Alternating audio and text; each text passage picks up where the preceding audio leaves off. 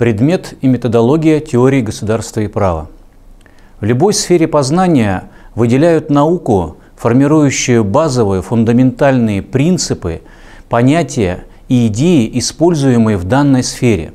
В юриспруденции такой наукой является теория государства и права. Теорию государства и права рассматривают и как науку, и как учебную дисциплину. Предметом науки является то, что она изучает, то есть определенный круг явлений, закономерностей, процессов, которые познает данная наука. Предметом теории государства и права выступают два блока закономерностей, два блока вопросов. Первый блок – это наиболее общие закономерности возникновения, развития и функционирования государства и права, государственных правовых явлений. Второй блок – это основные юридические понятия и категории – такие как, например, право, политика, государство, закон, юридическая ответственность, правовые отношения, ну и другие понятия. При изучении своего предмета теория государства и права использует различные методы познания. Условно методы познания делят на четыре группы. Это всеобщие методы познания, общенаучные, частнонаучные и специальные. Всеобщим методам относят те методы, приемы, способы, используемые абсолютно всеми науками на каждом этапе научного познания.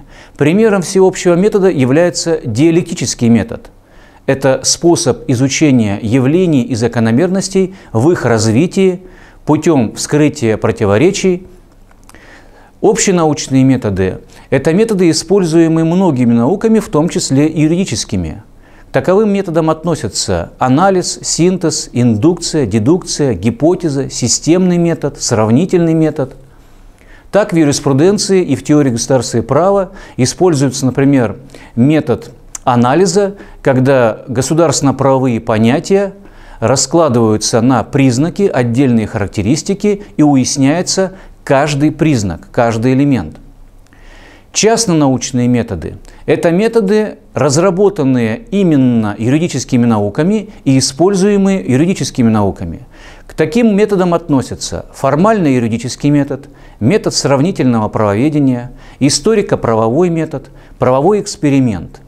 Приведем примеры. Формальный юридический метод заключается в изучении государства и права в отдельности, не связывая их с другими социальными явлениями, например, с политикой, с экономикой, нравственностью. А, например, изучаем нормы права, не связывая ни с какими другими социальными нормами. Определение нормы права, признаки рассматриваем нормы права, классификация норм права.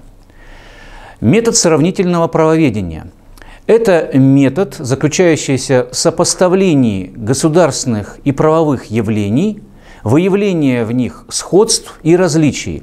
Сопоставляются, как правило, однопорядковые явления. Например, сравниваем правовые системы мира – романо-германскую с англосаксонской, романо-германскую с мусульманской правовой системой, социалистической, выявляем сходства и различия.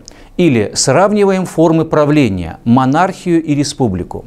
Тем самым познаем каждый вопрос – Историко-правовой метод заключается в изучении государственных и правовых явлений в их историческом развитии.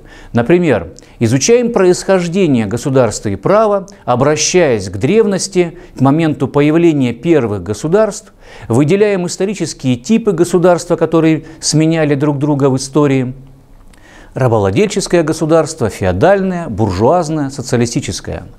И метод правового эксперимента заключается в апробации законодательных нововведений в ограниченных масштабах на ограниченной территории для выяснения вопроса о возможности введения в действие закона на всей территории страны.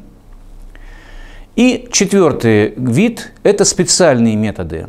Методы специальных наук используемы также и в юриспруденции, используемы и в теории государства и права. К специальным методам относятся математический метод, кибернетический, психологический метод, конкретно социологический метод. Например, при изучении правового государства изучении проблем построения правового государства мы используем конкретно социологический метод. Изучая проблемы построения правового государства путем анкетирования, наблюдения, интервьюирования, выясняя у населения, например, недостатки построения правового государства в России или в других странах. Спасибо за внимание.